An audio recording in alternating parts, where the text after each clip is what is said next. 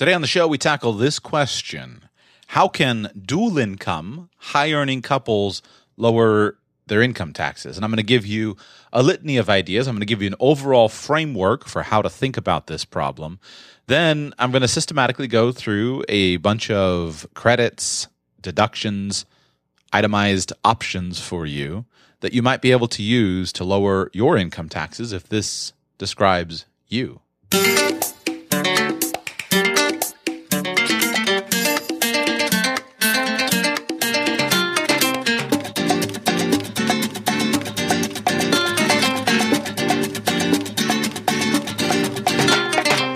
Welcome to the Radical Personal Finance Podcast. My name is Joshua Sheets and I'm your host. Thank you so much for being with me today.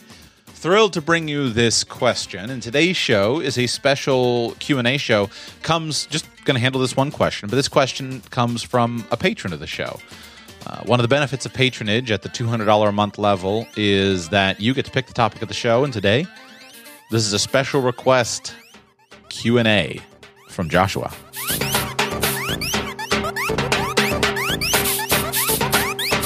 If you haven't been over to the Patreon page uh, recently, then uh, feel free to go over there. But you'll see as you march up, you can, can support the show at radicalpersonalfinance.com slash patron.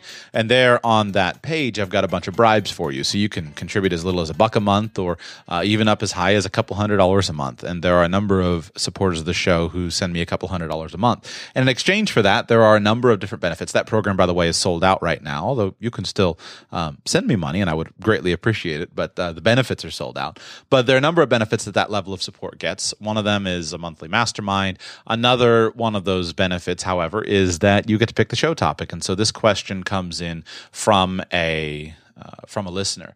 And this listener, here's here's the question that he emailed me. Joshua, double income, medium to high earning couples frequently ask me how to lower their taxes. The second income is at a higher rate of 28% plus uh, over 28% plus a state tax of 3.75% and social security of 7.65% or a total of 40% all in. And I really don't have a lot to tell them. Uh, I suggest to them that they calculate whether it's worth it for the second spouse to work. For example, you can do a your money or your lifestyle lifestyle after tax, after childcare, after gas expenses, income per hour of total time spent at the job, commuting and working. I tell them to weigh the qualitative factors. I tell them to max their 401k and to invest in real estate. But I'm assuming I'm missing things. So even if you're not able to do a complete podcast on the subject, uh, maybe you could have some ideas. Thanks. Uh, and he goes on to say, one reason my wife doesn't work is it's simply not worth it for her to, to for her to work.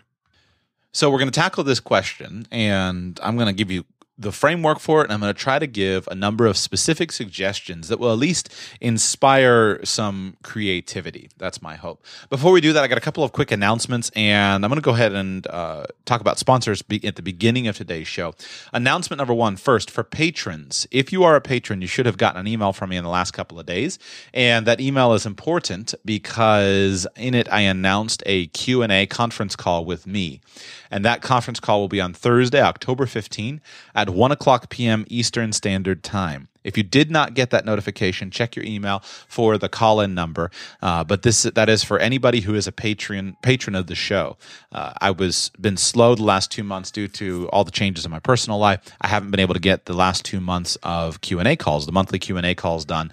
And so, as a thank you for sticking with me, even though I didn't deliver those, I'm doing a long conference call and I intend to answer as many questions as possible. So, if you want to get a live question answer to your question on that conference call, check the patron page. If you're not a patron, go to radicalpersonalfinance.com slash patron and you'll find all the details there. And if you do that before Thursday at 1 o'clock p.m., uh, you'll be able to participate in that call at any level of patronage.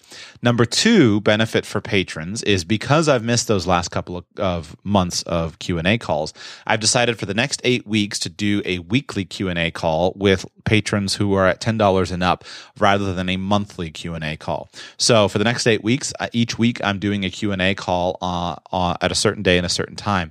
Those details are also on the patron page. If you would like to get access to those Q&A calls, just go to radicalpersonalfinance.com slash patron, sign up for supporting the show at $10 a month and greater, and you will quickly be able to have access. You'll immediately be able to have access to that, and you can have access to those Q&A calls each week going forward for the next eight weeks. Uh, sponsors of the day number one is Paladin Registry. Uh, Paladin, if you're not familiar, if you haven't listened to it, go to listen to episode 248 where we launched Paladin Registry. But in essence, if you are looking for a financial advisor, I would recommend that you start by going to radicalpersonalfinance.com slash paladin. Listen to episode 248 of the show for a one hour discussion with the founder of that uh, website, but it's a financial advisor referral service. And I'd like you to check it out and see and start your search there as you search for a good financial advisor. I'm starting to receive, I received one email from a listener who has gone ahead and started that, started interviewing financial advisors through that, that system. If you have done that or if you are doing it, I would love to collect your feedback on that, uh, on their service. Uh, remember, the sponsors are here to serve you. But if you're looking for a good financial advisor, go to radicalpersonalfinance.com slash paladin, put in your information and start interviewing the advisors that the system is there. They're carefully curated and vetted, and hopefully that will help you to get a good one. Sponsor of the day number two is You Need a Budget budgeting software. Uh, this is the budgeting software that I now use to run my family's budgeting, and it is fantastic. For details on that, listen to episode 246 for an extensive review of the software and an interview and an interview with the founder of the show. Uh, you can download a free 30-day free trial at radicalpersonalfinance.com slash YNAB. YNAB stands for You Need a Budget. So go to radicalpersonalfinance.com slash YNAB, download the free software. It's a free 30-day trial. Put in some information. I recommend you just keep it very simple. Do one bank account, do your personal checking account, and just work with it for 30 days. Take the free classes that they offer and see if you like it. I personally love it, and I think everybody should be budgeting uh, with this software as as uh, as a starting place. It's fantastic. So uh, announcements and sponsors done. Let's go on to the major point. So let's talk about tax planning. This question of how can, specifically how it's stated, how can a dual income, high earning household lower their taxes? This is a thorny one because, from the perspective of taxes, this is the absolute worst place to be. Households that are made up of two employees, both working outside the house, both earning high incomes, are screwed by the US tax code. Now, the level of your screwedness depends on where you live, how much you earn, what you do, all of the, what kind of company you work for, those kinds of things. But this is absolutely the worst place to be. And this is why the political gamesters uh, get away with talking about how the you know the rich aren't taxed enough. Most famously, when Warren Buffett, you know, a couple years ago, made all the news and was trotting around talking about how you know my secretary pays more in taxes, which is a lie. It's stupid uh, because a secretary doesn't pay more in taxes. But as expressed at a ratio of income, it's absolutely true because a secretary is earning income and is paying taxes on her earned income, and so she's going to be taxed on earned income, wages and salaries at a higher rate than Buffett's income, which is all structured in the form of dividend payments. Now, this is an intentional uh, plan behind the tax code, but what it just illustrates in stark contrast is how uh, employees are screwed, basically. Now, in order to reduce your income tax, you must reduce your income. And it's absolutely as simple as that. The higher the income that you earn, Number one, the higher the total tax amount that you will pay. And number two, the higher the total rate that you pay. So the only way to reduce your income tax is to reduce your income.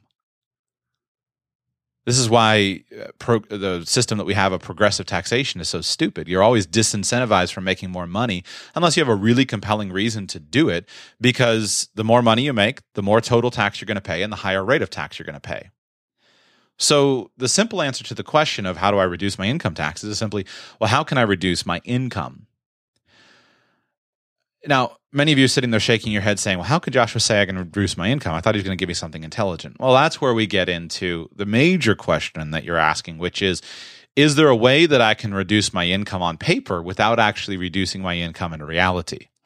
Or is there a way that I can play some kind of trick to reduce my income without actually reducing my lifestyle?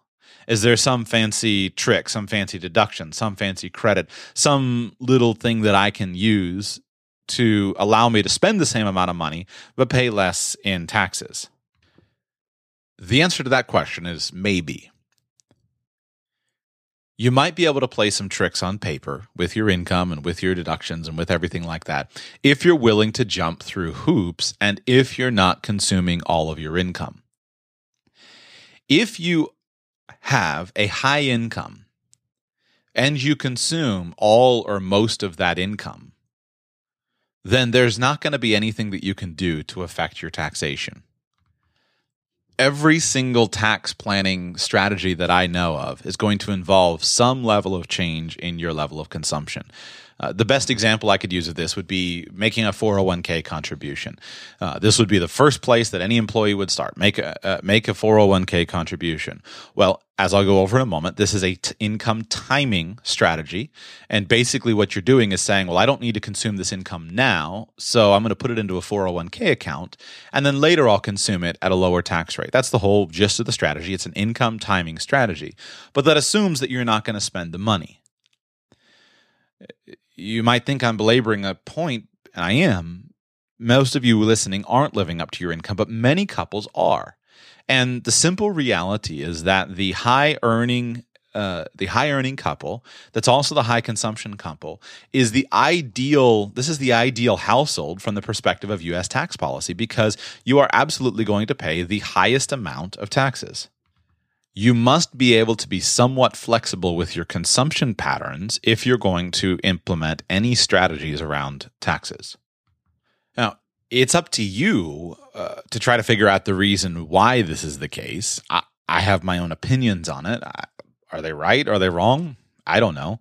Uh, personally, I think the the system that uh, results in this being the fact that high income earning households from uh, wages and salaries, high consumption households are the most heavily taxed.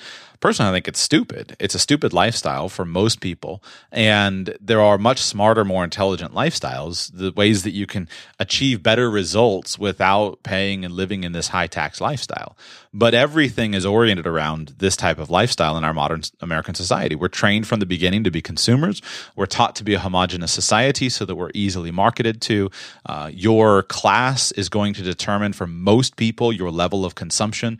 The neighborhood that you live in uh, will be determined determined by the type of job that you have. The type of job that you have will determine what type of car you should wear, what type of clothes you should wear. So we've become a very homogenous system, and this leads to a need for high levels of income and high levels of consumption. You've got to be a little bit countercultural in order to go against that and save money on your taxes. So it's up to you to figure out why. I'd say just simply look at your lifestyle straight ahead and then think about it intentionally. Create your life and your lifestyle intentionally. If you're willing to think about your lifestyle and create it intentionally, figure out what's really important to you, and if you're willing to adjust your consumption patterns so that there's some flexibility in your budget, then you can design a much more efficient lifestyle for yourself. Now, let me give you the framework for tax planning, and this is very important that you understand. There are only three major tax planning strategies that I'm aware of, and all of the little tips and tricks fit into these strategies. And these include number one, income timing strategies, or deduct. Let's just go with we'll call them timing strategies. Which a timing strategy is when do we recognize the income? Do we bring it forward or do we defer it out? Do we push it to the future or bring it forward to today? Any type of timing strategy will involve when do we actually recognize the income? Uh, or it'll involve when do we recognize the expense or the deduction? Do we push the deduction forward or do we bring it forward to today? If this is your first time understanding or hearing about uh, the concept of timing strategies, don't worry, I'll explain it more in a moment when we go through some specific ideas that could be applied to a dual income household. Or go back and listen to episode 36 of Radical Personal Finance, wherein I talk in detail about this as a framework. The second of the three strategies would involve income shifting. This is where we are shifting the, the income that we have from a high rate taxpayer to a low rate taxpayer, or from uh, moving an expense from uh, a pre-tax expense to or from post-tax expense to a to a pre-tax expense by shifting it among an entity. The third strategy would be a conversion strategy, where we're converting income from a high tax rate activity to a low tax rate activity. But this is uh, this is the framework that you need to apply. So if you understand the framework, then you can look at your own situation and understand what is the best way for me to apply it. Again, go listen to episode 36 and episode 41 of Radical Personal Finance for an in depth discussion on it. By starting with goals, you'll be able to figure out how can I achieve my actual goals and apply the appropriate strategy to lower my taxation. So begin with what is my ideal life? What is my ideal lifestyle? What is my ideal day? What do I want the meaning of my life to be? At my funeral, what do I want the meaning of my life to be? Good journaling exercise for you if you've never done it. Sit down and write your eulogy find yourself a quiet place, get a cup of coffee, sit down with a journal and a pen that you like writing with, or whatever your preferred way of uh, writing is, maybe your computer, and write your eulogy as you would like your best friend to deliver it for you at your funeral. And then look at that eulogy and figure out, well, what do I need to do to make this eulogy true so my friends don't have to lie about me at my funeral? If you start there, what you'll start to get closer to is what is the overall impact and meaning of your life? And that might include what you're doing at your job, or it might include something different. By starting with that as a perspective, then you can efficiently design the financial plan, the tax plan to help you to accomplish that. Here would be a simple example. Let's say that you are a dual income household, like so many people are. That means that when we put the aggregate of your taxes together, and we'll go, we'll, we'll talk about the different types of taxes you're paying in a moment. But when you put the aggregate of your taxes together, uh, then the second income is being taxed at an aggregate rate of about forty ish percent. Now, assume that you're in a situation like so many families are, where you have children at home and you have also aging parents, and perhaps you have an aging parent who needs care of some kind. Uh, well, there are a couple ways that you can do this. Number one, you can keep on working at your job and you can continue to earn money. You can use that money to pay with number one, you got to pay 40% on every dollar. You can you turn around, use that money. You can hi- use it to hire a caregiver for your parents. You can use it to hire caregivers for your kids, all of which are extremely expensive activities so you're going to earn a dollar, pay 40 cents in tax to the government, and then use some of the 60 cents that's left over to pay for the caregiver and pay for your kids, which is all non-deductible activities. Well, if your if your goal of your eulogy is to be a corporate uh, titan and you are proud that your best friend talks about your business acumen and how high you rose in the ranks of the corporate life, that would be an appropriate strategy. But perhaps your eulogy involves something like, uh, you know, Joshua was the most loving person I know. He always had time for the people that were close to him. He built strong family relationships. Uh, you know, his family always knew that no matter what, he loved and cared about them. I'm not saying that you can't maintain that as an accurate reality. Uh, through hiring caregivers for your children and for your parents. But if you were facing a situation like that, it might be much more efficient for you to simply say, why don't we stop paying this 40% marginal tax rates, drop back, cut our income, cut our taxes, and I'll go ahead and be the caregiver for parents and kids. It's up to you what you do. I'm not telling you how to live your life, but that would explain an example of how your long term values would impact what you actually did and the type of strategy that you chose to pursue. It's up to you to, pers- to figure out how to actually implement it. So begin with what are your actual goals for your life and your lifestyle, and then design around those goals an intentional plan. Good way to think about this is pretend that you're hired as a consultant to a business, the business of You Inc. So Joshua Sheets Incorporated. And if I were hired as a consultant to Joshua Sheets Incorporated and I were hired to run Joshua Sheets' life, what would I do? Well, I would start with saying, what is the mission and purpose of this company? Why does this company exist? Get very clear on that. Bring that back to your life. Why do you exist? Get very clear on that. That's number one. Number two, I would do an audit to find out where are we with regard to fulfilling our mission? What's the current status? Is Joshua Sheets on track to fulfill the mission for why he exists? Is he ahead of the game? Is he behind the game? Where are we with regard to that mission? Next, number three, if I were coaching Joshua Sheets Inc., I would say, all right, we've got a clear mission and purpose. What tools and equipment and personnel are going to be required for us to achieve our mission? Is this mission the type of thing that will be achieved with a small number of employees or a large number of employees? Minimal equipment, lots of work, maximum equipment, minimal work. All goes back to the mission and purpose. Then I would go to the financials and I would say, where are we with regard to our financials? What income do we have? What assets do we have? We'd take a look at a balance sheet. We'd create a balance sheet. And then I would say, where are we with regard to our cash flow, our income, and our outgo? That's where our cash flow statement works in. Search the archives for balance sheet and cash flow statement, and you'll see how those things drive everything in the financial plan. So you start with the big picture, and then you go to the line by line item analysis. You've got to have both the big picture and the line by line item analysis in order to do effective tax planning because tax planning is not one big thing. It's many, many little things applied in a specific local situation.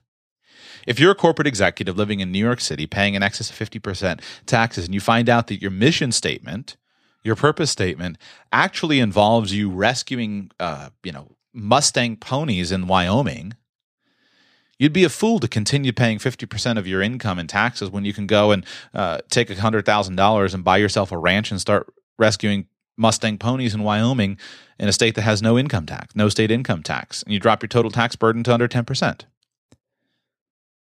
That would be the big win.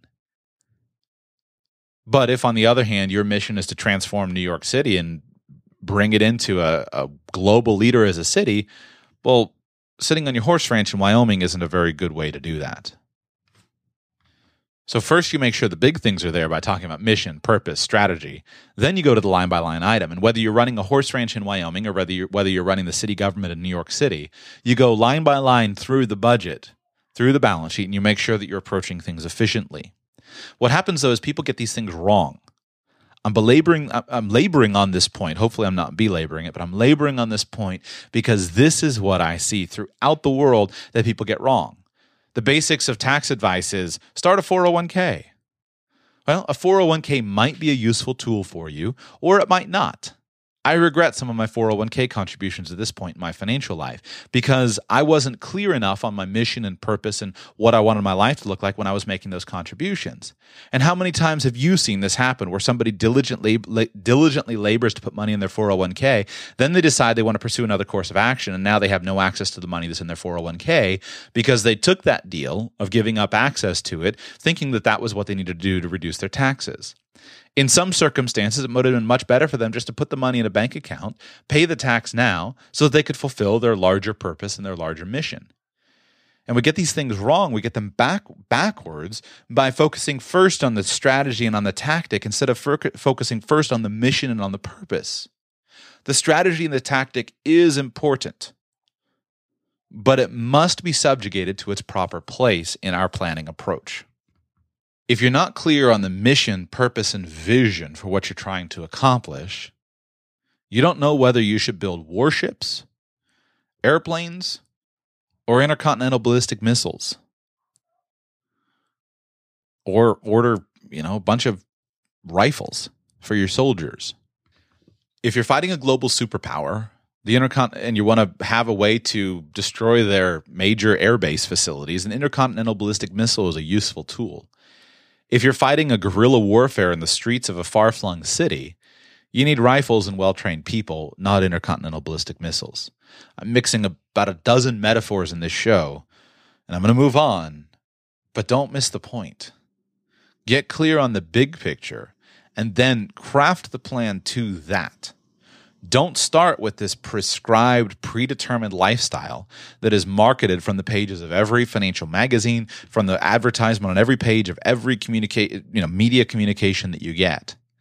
Create your own lifestyle. Choose it yourself based upon your personal mission, your personal values. Design it intentionally. That's the most efficient process for you to build a good tax plan. If you've got that message loud and clear, now let's dig into the specifics. So, back to the analysis. We need to begin with some basic financial statements, balance sheet, cash flow statement, and we need to do an analysis of where we are with regard to the total taxes paid over the previous, uh, let's go with year, whatever the accounting period is that you're going to look at, but let's go with year. This will be where most couples, if you're helping somebody with tax planning or if you're doing it yourself, this will be where most people will absolutely fail because most people do not have any kind of financial records. They don't have any kind of transaction record. They don't have any ability or knowledge of what they're actually paying in taxes. You can get some of this info directly from the tax return. So, a good place to start if you're doing this for yourself is learn how to read your tax return. Take a look through. They're not that complicated, uh, especially for employees. Just go through and read it. And what you want to do is you want to figure out how much total tax did I pay? And here you'll see the first reason why you need a complete cash flow statement. There are many kinds of taxes, and federal income tax is only one type of tax. As my listener who asked the question astutely stated, there are other types of taxes, including state income taxes, also including employment taxes. And as an employee, employment taxes will be a major factor in your planning. Remember that the employment taxes that you pay as a W 2 employee, salaried employee, are going to be always 7.65% of the first $118,500 that you earn. So for every one for, for the first $118,500 that you earn, you're going to pay $9,065 of employment taxes. That's what uh, $118,500 is a 2015 Social Security wage base. Then you're going to pay an additional 1.45% Medicare taxes on every dollar in excess of that and then you need to look to see if you're going to pay the additional Medicare, Obamacare taxes uh, on investment earnings, and, uh, and it gets a little more, well, it's not more complicated, but it's less apt. You, you do need to look through that. That may or may not be a big number for you. But for every again 120 grand, you're going to pay 9,000 bucks of employment taxes. You need to be aware of that. I need to factor that in. And here's where scale of income becomes a big deal you've got to look and understand what is the scale of your income. What does high income actually mean? If you have a $100,000 income, you can do a lot to save taxes with simple retirement accounts and deferral of income. If you have a million dollar income, a 401k deferral is practically useless to you.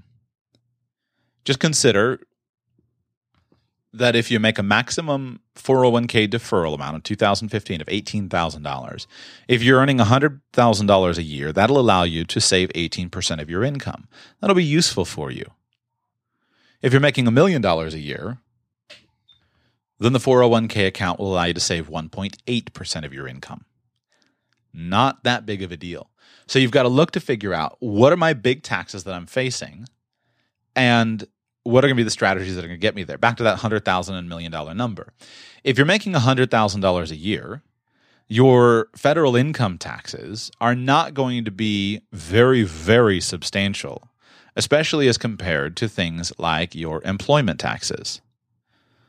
Your employment taxes are going to be a big, big number for you, nine thousand bucks ish on you know one hundred twenty thousand dollars. So that's going to be a big number, and it's going to be comparable in many ways to your federal income taxes that you're paying.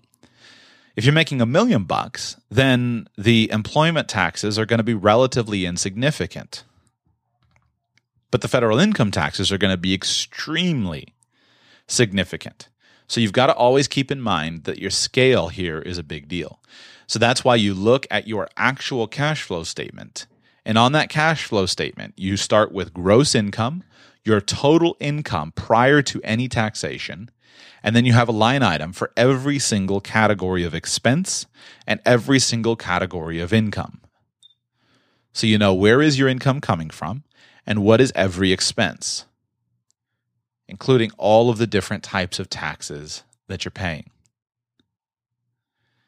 Based upon which of those tax line items is the largest, and we'll keep it simple employment taxes, federal income taxes, and state income taxes. That's going to adjust your strategy. But you also want to look at your other taxes property taxes, sales taxes, miscellaneous uh, consumption taxes, use taxes, etc., and figure out which of those is going to be the biggest deal to you. Most people simply will not either have the capacity or make the time to create good data, uh, to create for themselves good statements. But if you have it, it should show you the big wins. Example, you can you're a dual income, high income earning household. And this goes back to my listener's point about calculate the actual costs of working. Let's say that you're a dual income, high income earning household. One of you has a corporate job where you uh, work in one office location. The other of you has a corporate job where you're on the road a lot, sales. Okay, I just was up in Asheville, North Carolina. I spoke with a bunch of salespeople. It's a big financial hub. Excuse me, not Asheville, Charlotte, North Carolina. Uh, big financial hub for for sales guys. Uh, they spend most of their week on an airplane doesn't really matter where they live. They pick Charlotte because it's good cost of living uh, and it has easy access through the airport. Now, two households working, living in New, or two uh, a couple, both people working, living in New Jersey. You can dicker around and get a child and dependent care tax credit if you qualify based upon the income limitations, and but your maximum tax credit here is twelve hundred bucks. That's the most that you're going to be able to get for dependent and child care credit, twelve hundred bucks. You might look down, however, and notice that you're paying ten thousand to twelve thousand dollars a year of property taxes to live in New Jersey. And you realize that, well, if we just made a simple shift and moved from New Jersey to a state with lower property taxes, which is pretty easy to find, then all of a sudden we could kiss, say, $8,000 a year of these property taxes goodbye. And if the employment situation works out where one of the spouse can negotiate a work from home scenario for a part time pay, living in a different state, and the other spouse is on an airplane anyway, you might find the big win. A lot easier to just simply change property taxes by changing states than it is to try to figure out how can I maximize my dependent care credit. If you're eligible for it, take it. But stay focused on the big wins first. And when you start looking and saying, oh, my state income tax, I can change that and my property tax level, now all of a sudden you open up more wins for yourself. At this point of my knowledge and understanding of tax planning, I am convinced that the big wins of tax planning are all going to be major lifestyle changes, and they're not going to be found in lists of deductions and credits. I'm going to give you a list of deductions and credits but the big wins, I'm convinced, are not going to be there. I could be wrong. If you can prove me wrong, tell me. I've never really found somebody who uh, does a good job and can say, look, here, Joshua, is your approach. So I've made this up from synthesizing information. But I'm convinced they're major lifestyle changes. And by starting with the vision, mission, purpose, then focusing on the aggregate of all the different types of taxes, starting there, that's going to be the major wins before we get to the minor wins. Now, to keep this continued to be practical with that as your backdrop, now let's dig into what can you actually do to lower income taxes. I'm going to stay focused on federal income taxes. The strategies for changing employment taxes are going to involve uh, changing who you work for and how you work.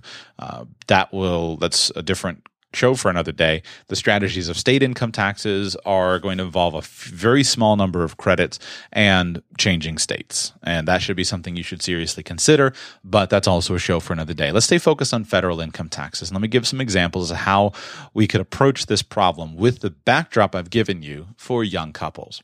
Here's the stereotypical exa- case study I'm going to use. And here's why I say that the basic situation, that the high income, dual income household is a disaster from a tax perspective.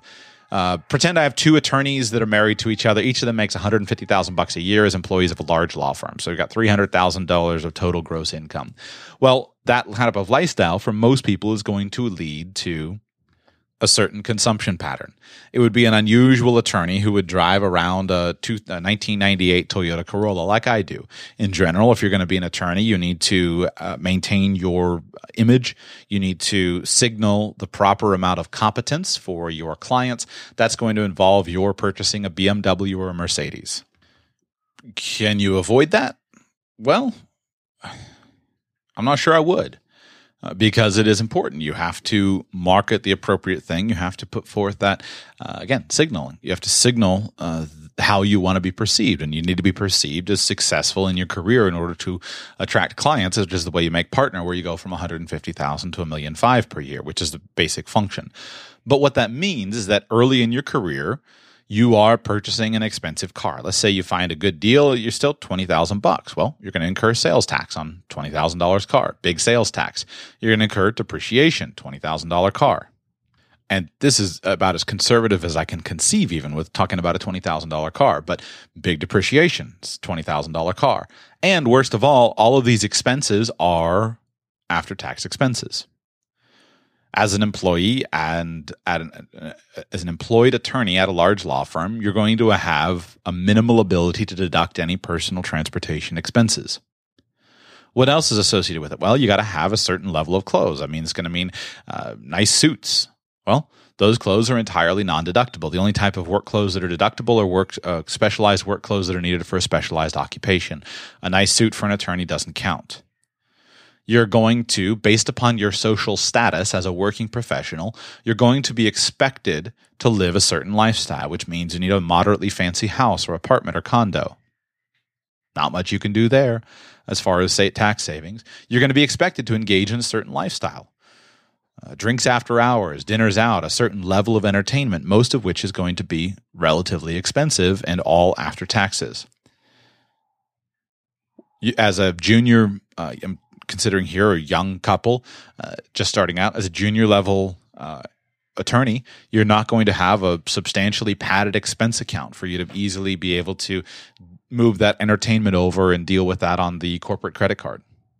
So what you have here is you have a relatively high gross income with very few deductions and all of the income is going to be front loaded and most of your expenses are non-deductible so you have heavy tax across the board and every one of your tax categories is heavy you're paying high employment taxes because your income is salaried you're paying high income taxes because you have a high household income you have very few deductions that you can put against that.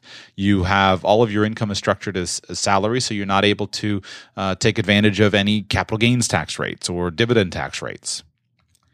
This is the problem that employed dual income households face. Now, I said the big wins are going to be major lifestyle changes, not just in lists of deductions and credits. Here would be the example. Compare that scenario to the millionaire next door as outlined in Tom Stanley's books. Let's assume that uh, instead of being a young attorney, I decide I'm going to be a a young house flipper. Well, all of a sudden, I don't need to drive a BMW or Mercedes. I can drive a six or eight thousand dollar Ford F one fifty.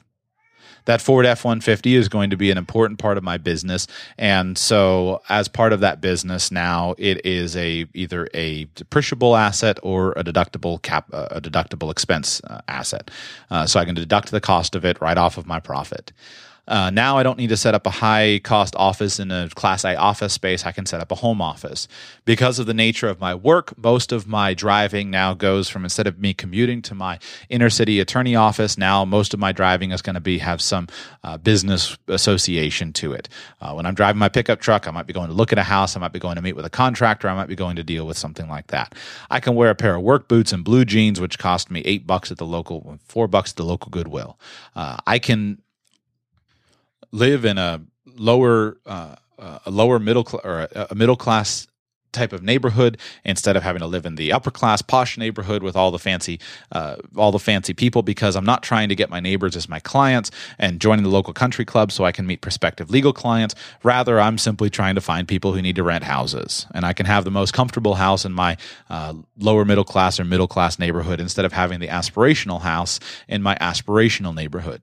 Because I wear blue jeans and drive an F 150, I can enjoy a Friday now, night out at the local high school football game with a you know a six dollar beer and a four dollar hot dog instead of having to go out to the fancy country club.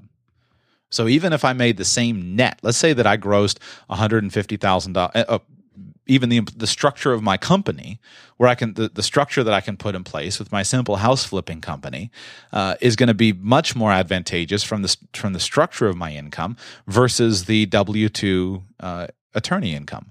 So even if I just grossed the same amount, hundred and fifty thousand dollars from a legal legal job as a as a junior attorney or $150,000 as a house flipper, there's going to be a dramatic difference in lifestyle and taxes based upon that. That's why I talk about the big win's going to be major lifestyle changes. Hope that's helpful.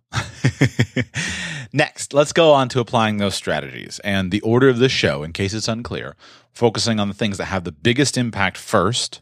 Now we're moving on to the things that are going to have the medium impact. And we'll finish with the lists of credits and deductions that are going to have the least impact. Uh, rather than starting with all the noise of credits and deductions, blah, blah, blah, that has a small impact. So, medium impact. Let's apply these timing strategies, shifting strategies, and conversion strategies to employees. How could we implement this? Well, first, timing strategies. Any kind of timing where we are either deferring or accelerating taxable income or deferring or accelerating tax deductions in order to take advantage of uh, lower the lowest tax rates. With regard to your income, one of the things that you should think very carefully about is how could we, when do we want to actually recognize the income? This uh, start with 401ks. 401k, major place to start. I can put $18,000 in a 401k. Well, what you're doing is you're deferring the recognition of the $18,000 of income from today to a future date. And the only reason that you would do this is if you expect to be in a lower tax bracket in the future at retirement than you do today. Probably that's a reasonable expectation. Now, could you do that with a heavy focus early in your career? What most people aren't doing if they're early in their career as employees is focusing first on savings. Most people are focusing first on getting their consumption established. Back to my stereotypical dual attorneys in a household uh, as a simple example. Both of them, we're going to get our cars. We're out of college now. We're tired of being broke students. We're going to get our house set up. We're going to get our cars set up. We're going to get all of our, you know, all of our things set up. We're going to have our fancy vacations. And so what you do, what most of those people are doing is they start by focusing on the lifestyle expenditures and they don't focus first on the savings and investments. What often ends up happening is kids come along, and after a while, when kids come along, one of the spouses will switch to either part time or switch to staying at home. This is often what happens. Even if both spouses don't switch to doing that, there are going to be other expenses. And because you start to have kids, there might be some deductions that are associated with that. What I would love to see people do is substantially reduce their income in the early years by investing the maximum in the 401k. And then as their kids come along and perhaps they pull back a little bit from the career track, perhaps they have, you know, child credits and, and things like that that are slightly helpful, then go ahead and pull back on the 401k distribute, excuse me, contributions and save less in the 401k. That could be a timing strategy front load your retirement plan contributions. If you have, back to the big picture vision, if you don't always intend to be employees, and most people don't always intend to be employees. Usually, in most families that I've worked with, there's some kind of self employment uh, career transition that people want to do. Do that early. So instead of both people trying to work in full-time jobs where now you're paying high marginal tax rates on the on the top levels of income, and then at some point in time we're going to have kids, and now uh, mom or dad is going to transition to the next job, the building the business that can be the part-time business from home, switching from being the employed attorney to being the self-employed attorney. Why don't you do that early? Take that lower income that it requires to set up a business earlier in life when the marginal tax rate is the highest and adjust the timing and bring that reduction of income forward instead of trying to do it when you got a two year old in the house uh, and you're going to have lower tax rates because of, of that transition. So use those high earning years and think like a family unit instead of as business partners. When you don't have many deductions to use, renting an apartment perhaps, you don't have mortgage interest deductions, things like that, why not just keep your income low and your expenses low and build the business then? You can do the same thing with your investments, even if you're not using retirement plans and even if you're not investing in business. If you're going to invest in something that's going to require capital expenditure, do that early so that you can use your upfront depreciation expenses, which are going to be higher in the beginning stages, to offset some of your higher earned income. This is back to the strategy that my listener mentioned of real estate. Uh, one of the major advantages of real estate is you can enjoy the higher upfront depreciation. And that depreciation can count against your income from the investment and also potentially against the income from your job. So do that early. Buy those investments early using that upfront depreciation to offset the high income so that over time you can pivot. And instead of needing to live on the high income, you can live off of the in- your high earned income. You can live off the income from your investments working a high income job can be an awesome strategy. That young attorney can, those young attorneys can do a really amazing job with that $300,000 income. And if they just switch from buying BMWs, fancy aspirational middle class house, middle upper upper middle class housing, uh, all of the fancy deals, and they focus on buying investments, and all of a sudden you take five years of focused effort and they come out the other end with five to 10 rental houses, that's going to make a massive difference in their overall lifetime wealth as compared to the kind of scuzzy looking vehicles, worn out suits, etc. Now, obviously, you got to figure out a way to meet the minimum requirements, and that's up to you. But as a concept, that can be a, a useful scenario. Timing of your expenses or your deductible incomes. Obviously, we talked about funding the retirement accounts early. Uh, from a tax perspective, rather see those retirement accounts funded to the max from an early perspective if you're going to use retirement accounts. Uh, consider funding all of the accounts that you have. Can you fund 529 plans early when you can take the deductions? If you're going to use 529 plans, if you're going to take, if you're able to get a deduction on your state income taxes, uh, can you fund your health uh, health savings accounts? Fund those early. Uh, maximize all of your expenses and deductions as an employee, most of your deductions are going to be the the freebies, the retirement plans, and things like that. Those all have problems associated with them. They're locking up the money. That's a show for another day. There aren't many deductions that you can really uh, really capitalize on. That's what's so limiting about being an employee as compared to a business owner. Shifting strategies. Shifting strategies always involve how can we shift income from a high rate taxpayer to a low rate taxpayer. Uh, here, there's not much you can do as an employee. You can't assign the income from your job to your eight year old daughter.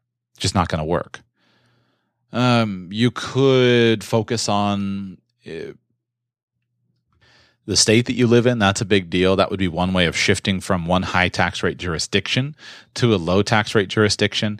Eh, this would be especially useful to you if you live on an airplane or if you work remotely or if your company has multiple locations. Sometimes this could be an easy type of transfer, easier type of transfer to make. Shift from the high tax rate state to the low tax rate state. Look for that or the high tax rate county to the low tax rate county.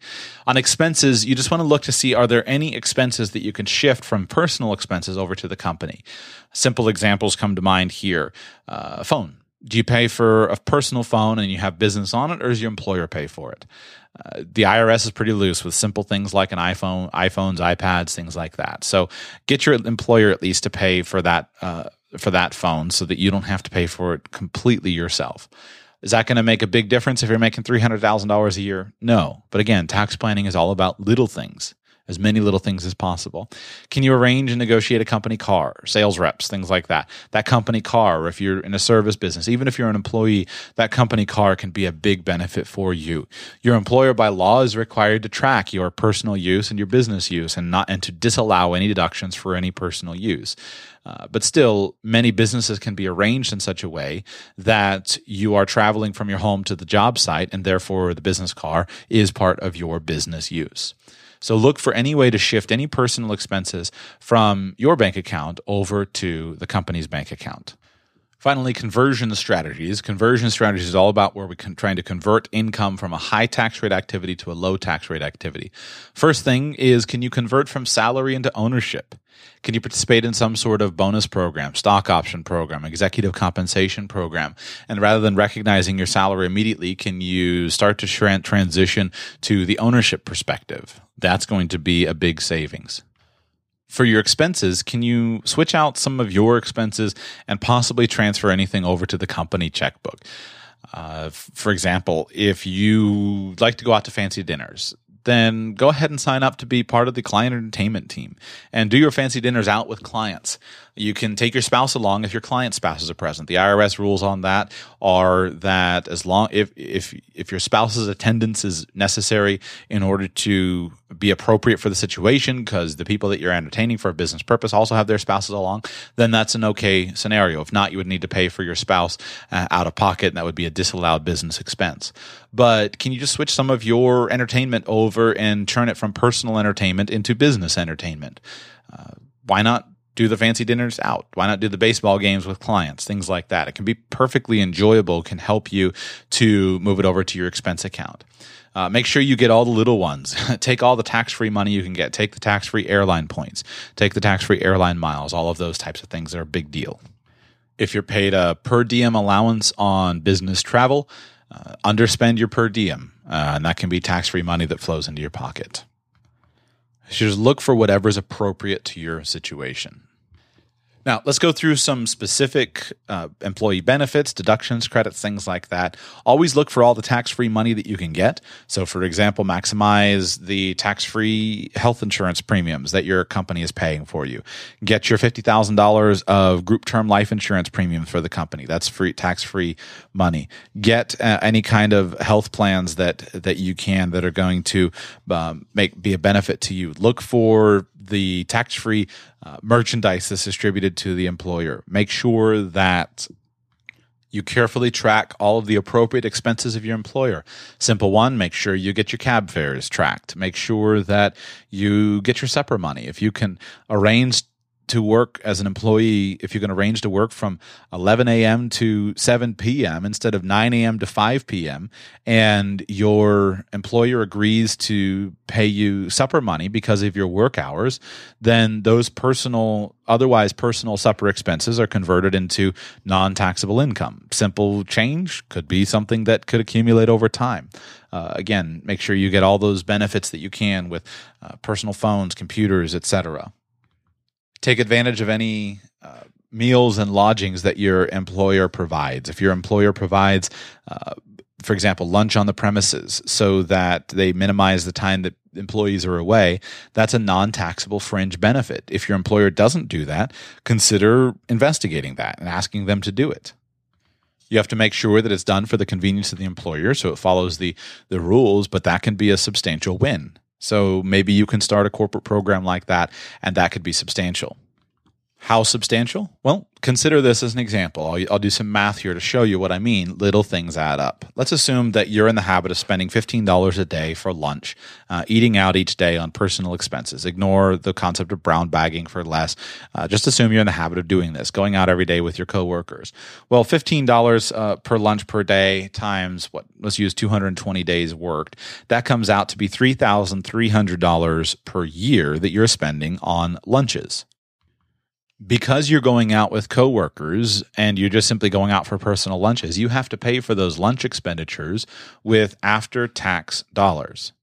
So that means if you're in a 40% tax bracket with that higher income, take 3300 divide it by 0.6 and you wind up with $5500. You have to earn $5500 just to pay for your lunches out every day. Now, assume you go to your employer and you ask your employer to go ahead and institute some sort of employee lunch program where, for the convenience of your employer, your employer serves lunch to all the employees every day. That's a valuable fringe benefit, which can be fully deductible to the employer and allows you to save the $15 a day. And that's $5,500 that you don't have to earn to put towards that. Simple, small, but actually powerful in the aggregate. You could apply the same thing to coffee. A lot of people need to have want to have a fancy coffee. Well, a couple dollars a day for a fancy coffee. What about going to your employer and asking them to install the equipment for a coffee bar for the employees? Even if you don't have a barista, what about just getting the equipment? Many employers might be willing to spend a few thousand dollars on fancy equipment. You go ahead get fancy equipment. Now you can have fancy coffee and ha- ask your employer or negotiate if you're in a leadership position. Uh, arrange for a beautiful break place, a nice little outdoor patio seating where employees can go and have fancy coffee together. That's a material benefit which allows you to minimize your expenditures that are after taxes and move them over, even as an employee, to the business balance sheet get creative with that. Now, uh, make sure you benef- you maximize any type of uh, flexible spending accounts or cafeteria plans that are established. Perhaps you can encourage and persuade your employer to establish a dependent care assistance program, uh, and the benefits received under that type of program can be substantial to you maximize your employer educational assistance opportunities. If they provide for you any type of tuition payment, things like that, that can be extremely valuable. Shop for employers carefully based upon that, if nothing else. Simple example if you wanted to be an attorney, uh, continue to pick on my attorneys. Um, maybe you get a job at a law firm that provides reimbursement for law school expenses and you get a job there as a paralegal and you work uh, through and you take advantage of their program. That would be a deductible expense for the employee, excuse me, for the employer, and that's tax free money for you, the employee. So if many of your uh, compatriots have to earn, let's say law school costs $100,000, if many other people have to earn money at a 40% tax rate. So $100,000 divided by 0.6 would be $166,000. So your friends have to earn $166,000, pay to get the $100,000 out that they can then use to pay for school. And you can get that as tax free as a tax free benefit by working for a firm as a paralegal and then allowing that firm to pay for law school. That could be a useful thing for you to be involved with maximize any of your employee awards programs get the gold watch, get the pen, uh, set up those programs as part of your employer so that they can benefit you. Try to take advantage of any scholarships or awards that you can find.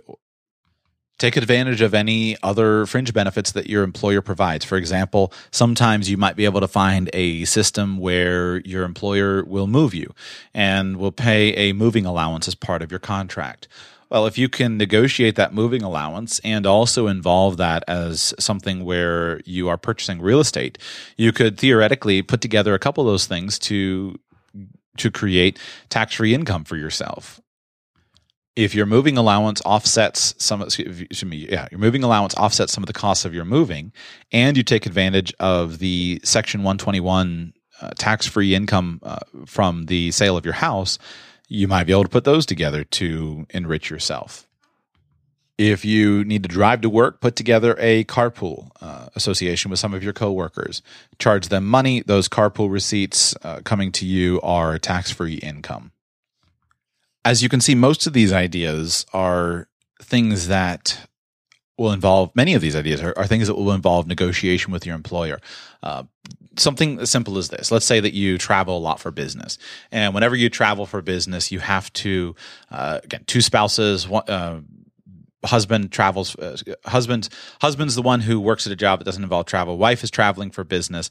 Uh, husband's job involves a long commute. So what happens is the wife's job involves a short commute and so she's able to take care of the dogs when she's home but the husband's job has a long commute. So on the times when the wife is out traveling that means that she uh, has to put the dogs in the kennel because the hus- during the day and pay for doggy daycare so doggy daycare rates in your area are a total of 20 bucks, 20 bucks per day. This happens a total of 40 days per year. 40 times 20 equals $800 per year that you spend in doggy daycare. So you're going through that cash flow statement. You're asking yourself, is there a way that I could change this expense from a taxable expense and shift it over to a non taxable expense? Well, you look at that and you say that's eight hundred dollars we're spending, and the reason we're spending it is because it is part of uh, the travel expenditures. Well, it's not going to work to get your employer necessarily to pay you extra for the doggy daycare, although check it out. But maybe you could convince your husband at his company to lobby for a dog friendly work environment so that he can just simply take the dog with him to work. Well, 800 bucks that otherwise was tax was after tax was an after tax expenditure that meant that you had to earn $1,333 pre taxes at a 40% aggregate rate to pay for that expense. Well, just simply him going in and asking to trans, tra- change the company into a uh, a dog friendly environment where he can take the dog to work is going to make a big big difference. That's thirteen hundred and thirty three dollars that you don't have to earn in order to cover that expense. Now, you can go through more and more lists of all the deductions, uh, the above the line deductions, below the line deductions, you know, your uh, child independent care tax credits, moving expenses. You can go through the list of those, but from from here, all of those deductions are all going to be equally applicable to business owners or employees. Uh, hopefully, you see at least the process that you can apply to personal tax planning. It's a lot, but it's also just a system of little things. But I'm going to close with reiterating the thing that my listener mentioned, even in the comment. Well, two things actually that my listener mentioned, even in the comment. Number one, you heard me at the beginning when reading his email talk about calculating is it worth it for the second spouse to work. I would challenge you, any of you listening, whether you're married, whether you're not, whether there's one income, whether there's multiple incomes, go through the income calculations and figure out the true income per hour and figure out what it actually costs you to work. If you compare the expenditures that I went through as an example with my attorney example, the young, aggressive attorneys working through these things, if you were to go through those list of expenses of what it actually costs to be a young attorney, and all of those lifestyle expenses associated with it, the long hours, the billable hours, things like that, you would find that the actual rate per hour if you take the gross income, pull out the costs of working, the costs of lunches, the costs of the BMW, etc. If you pull out the rate per hour, it's actually much lower than it seems at first glance. Many of you listening would love that lifestyle. For me, I would hate it. I'd rather do what I'm doing now, which is work in a pair of shorts and a t-shirt every day and drive a $500 car because I enjoy these types of this type of lifestyle much more than I would enjoy the other. It's a free world, sort of. You do what you want but recognize the costs and if you run those calculations and you actually sit down and figure out what are what is the incremental tax rate you might find the opportunity to do something different i'm going to read here in closing one of the, my favorite emails that i've ever gotten from a listener of the show uh, and this uh, email says this I've been meaning to tell you, Joshua, about some exciting changes in our family, much due to the inspiration from your show. After the inspiration to track expenses, cash flow, taxes, etc., and after reading the book you recommended, How to Pay Zero Taxes, I realized that my wife did not need to be working. She put in her notice one month ago and will begin as a stay at home mom on Monday. She's thrilled. Through tax savings credits and reductions in income based payments to student loans, I discovered nearly $30,000 in savings right away for her not working. In addition, we can enjoy more home cooking, slow living, and hopefully less stressful purchasing. Some example savings. Previous work expenses were $5,000 per year of the cost of actually working. Pay as you earn student loan payments, $6,000. Taxes, $7,000. Savers credit, we now can get an additional $2,000 tax credit because lower income. And an IRA contribution for both of us saves us $3,000 of additional tax. Long story short, I discovered savings of nearly $30,000 for her not working. Now, instead of three hours of getting the family ready, sitting in traffic, and getting to work late, I can wake up at 5 a.m., get on the express bus, and be at work by 6 a.m., getting home much earlier, all while they sleep in, have a casual breakfast, and enjoy life. Thank you for the inspiration and your shows on stay at home parenting. It's made a great difference in our lives. That is one of the my favorite emails that I've ever gotten uh, from the show uh, because I see this as a very doable thing for many people. The reason that I close with this email is to demonstrate to you that the major savings and the major lifestyle improvements are not found on a list of IRS Form 1040 deductions and credits. I hammered that point home throughout this show by starting with the things that are most impactful, moving to less impactful, moving to least impactful, which are deductions and credits. In short, consider your lifestyle. The modern US American lifestyle for many people, especially many people in this situation, flat out sucks. I think it's good, well characterized by uh, that Facebook meme that goes around of a uh, picture of massive gridlock on the highway. Uh, people, you know, I'm sitting in a car that I don't own on my way to, I'm sitting in traffic in a car that I don't own, driving on my way to work at a job that I don't like to pay for a house that I don't get to live in because I'm sitting in this car in traffic on the highway, going along the way and I got to do this so that I can pay for. You bring it into dual income households, and you say, I've got to do this so that my spouse can be doing the same thing, and we've got to get up early to take our kids to daycare so that we can pay with after tax money someone else to take care of our kids, or so that we can pay our property taxes, so that we can hire people to you know babysit our kids. It sucks. The lifestyle sucks. And whoever sold us a bill of goods that you should determine your self worth based upon the amount of your income as measured in dollars Sorry, I don't buy it anymore. The whole concept of work, work, work, work, work, so that you can spend, spend, spend, spend, spend, so that you can save a little bit of money. So hopefully someday maybe you'll be able to retire and play golf every day is stupid. I'm not playing that game. Now it's not either or. It's not you got to be broke and poor and make ten thousand dollars a year just so you can be happy. I fully intend to make millions of dollars a year. That's the plan. I got the business plan for it. But that business plan is built out of mission, purpose, values, what I started with the show.